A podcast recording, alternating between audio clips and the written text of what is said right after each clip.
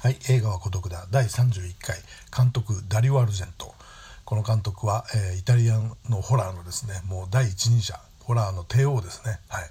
もう70年代から現在に至るまでのもうイタリアのホラーのもうトップにいる監督でもう世界的にも、えー、有名な監督です。まああとですねイタリアのホラーのイタリアの映画界のホラーの監督っていうのはマリオ・バーバとかルチオ・フルチとかいますけどこれがどんどんどんどんねピンからキリまでいましてねどんどん下の方に行くとですねもうイタリアの映画界っていうのはもうホラーとかねアクションとかにおいてはですねもう香港映画並みにもうあからさまにいろんなヒットした映画のパクリをやるというそういう映画界なんですね。はいですからマッドマックスが流行るとねもうマッドマックスみたいのをすぐ作りますし、ま、そういうところがあるんですよね。はい、ですからあの例えばあのジョージ・エロメロのねオリジナルの「ドーン・オブ・ザ・デッド」ゾンビってありますよね。まあ、それのねゾンビ2とかね勝手に作るわけですよゾンビ3とかねまあそういうのがイタリアの映画界なんですけどまあそのトップの方にいる人なんで、ダリオ・アルジェントはね。またその下の方は下の方で面白いんでまた語らせてもらいますけど、えー、もうこのダリオ・アルジェントはねえこのイタリアの映画でねあのジャーロとかねジャンロっていうんですよ。こういうスリラーとかサスペンスとかホラーまあホラーっていうかねそう。であのジャーロとかねジャンロっていうのは色色のイエローね黄色いっていう意味なんですねイタリア語でね。はい。であのイタリアのそういうスリラーとかサスペンスのあの本のね表紙がねあの黄色だったってことからそう発祥してるみたいなんですけど、はい。まあ、そういうのも第一人者なんですけどね。え。であのとにかくですねイタリアのホラーっていうのはもう肉食人種丸出しのですねもうとにかく例えば人を殺すシーンとかもガーッと殺すっていうねガッと殺すってよく分かんないかもしれないですけど例えばもう肉切り包丁を持ってバーッと走ってきてバーンと頭をかち割るとかねもうそういうもうなんですかね本当に肉食人種的なやり方ですよ。はい、おもう本当にもうスカッとするような スカッとはしないか。えーであのそこにですねロックがかかるっていうねこの監督が編み出したんですけどとにかく人殺しのシーンにロックがかかるっていうねしかもこう16ビートのすごい速い曲がそういうのを初めてやったのはダリオ・アルジェントででまああのその、まあ、好きな3本言いますとまず「サスペリア2」っていうね、はい、これサスペリア2っていうのが、まあ、大嘘でですね日本で勝手につけた題名でサスペリアっていうのがもう大ヒットしたんでサスペリアより前に作ったダリオ・アルジェントの作品を輸入してきて、まあ、勝手に2ってつけてるわけであの全然サスペリアとは関係ないんですね、はい、サスペリアってもう完全にホラーオカルト映画なんですけどこのサスペリア2は、まあ、いわゆるサイコサスペンスっていうね超常現象とか出てこないやつなんですよ。でこのサスペリア2は本当に大傑作でですねもうアートアートホラーみたいな感じですよね。はい。本当に一つ一つが丁寧な絵作りをしてましてこれ有名なのはねよくあのエドワード・ホッパーという画家の「ナイトホークス」をもとにあのシーンを作る監督って結構多いんですけどもその発祥っていうかね最初にそれをやった人じゃないかなと思うんですよ。エドワード・ホッパーの絵っていうのは本当に映画的な絵が多くてですね特にナイトホークスはですね深夜のですねあの街にこう一軒だけねあのダイナーが開いてて、まあ、そこに何人かのこう眠らない人が集まってくるいるっていうのをこう外から描いた絵なんですね。はい、それを本当にあの全くその同じように再現したようなあのセットを、まあ、ローマに作ってですねえそれであの撮影もしてるっていうねサスペリア2はそういう本当にアート系の映画ですね、はい。まあ、他にも本当に実際絵画とかも出てきますしもうアート的なホラーという感じで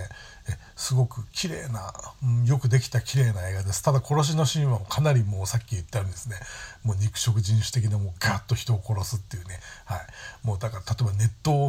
を張ったね浴槽にねもう超熱湯のとこにあの顔を沈めさせてねもうやけどさせて殺すとかねもうすごいもう凄まじい殺し方なんですよね。いろいろそれ一つとっても他にもいっぱいあるんですけど、はい、それでいてなんか繊細であのすごく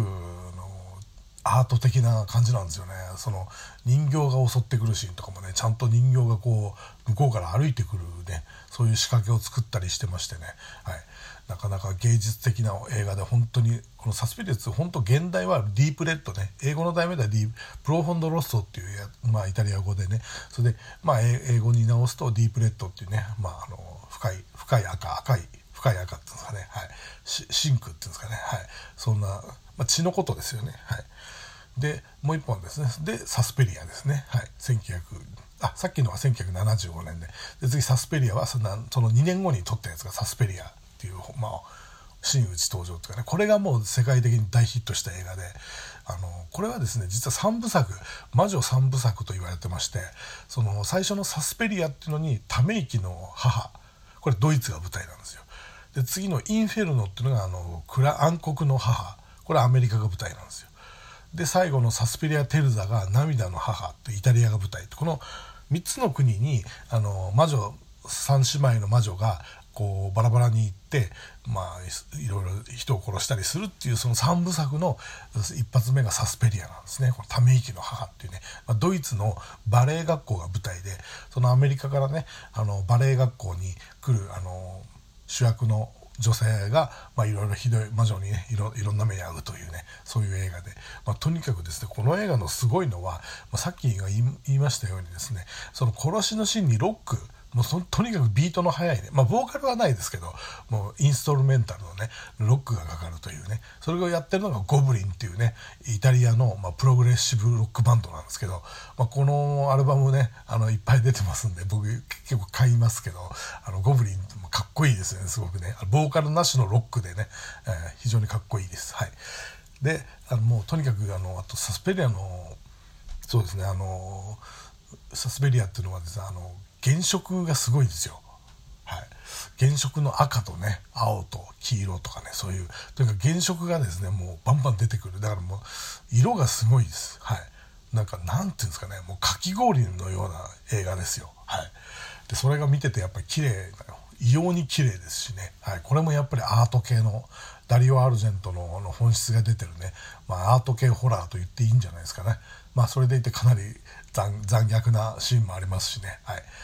でこれねあの来年リメイクが公開されるんですけどサスペリアは、まあ、監督はもちろん違う人ですけど、まあ、ダコタ・ジョンソンとかねあのクロエ・グレース・モレッツなんかも出てますしね。あの YouTube の予告編を見る限りはね、まあ、ちょっと印象は違いますけどちょっと傑作の予感がしますねこのサスペリアリメイク版は。はい。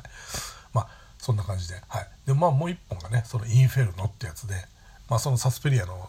次ですね続編というかね、はい、でこれがまあアメリカが舞台で、まあ、暗黒の母っていうのが出てくるんですけど、まあ、これもねあの毎回ね大きなその街の中に溶け込んでる大きな屋敷の中に魔女が住んでるっていう設定なんですよ。でこのインフェルノもニューヨークが舞台なんですけどニューヨークのその大きい建物の中に魔女がいるってことででこれもやっぱりその普通のヒロインがねそこでそれを暴いていくんですけどこのインフェルノもかなりやっぱアート系の匂いがする感じでねアートゲストも全然堅苦しくないですよ。本当もう超娯楽映画ですけど絵がね絵が本当に絵画のようなあの感じですよ。ものすごいやっぱり美的センスがすごいダリオ・アルジェントは。はい。でまあ他にもですねあのいっぱいこの監督が撮ってましてねあのシャドウとかねあとフェノミナンね。フェノミナンなんていうのはあのジェニファー・コネリーのデビュー作ですかね「ワンス・アポン・ナ・タイム・アメリカ」の次本当同じぐらいに撮ってるんでまあジェニファー・コネリーももう今40代のおばさんになってますけどこの,、ね、このもう少女の頃のあのデビュー作ですよ。はい、でこの関係ないですけどジェニファー・コネリーはなんかトップガンの、えーと続編何十年かぶりの「トップガンマーヴェリック」に出るみたいですね。はい、これ楽しみですけど、はい。で、あとですね、まあ、オペラ座血の喝采とか、あと、ジョージ・エロメロと組んだマスターズ・オブ・ホラーっていうのがあって、ジョージ・エロメロとまあ1本ずつね、1時間ぐらいの、その、2本立てでね、撮ってるんですけど、このダリオ・アルジェントはなんとですね、江戸川乱歩のですね、江戸川乱歩じゃなくて江戸川乱歩ですか。はい。江戸川乱歩 わかんないですけど、はい。黒猫っていうね、有名なやつをね、はい。撮ってますこれがねハーベイ・カイテルが主演なんですよアメリカで撮ってましてこれは素晴らしいですねはいこの黒猫は本当に素晴らしい。はい。で、あとですね、この、ダリオ・アルジェントの娘っていうのがアーシア・アルジェントっつってね、まあハリウッドでも結構活躍してる人なんですけど、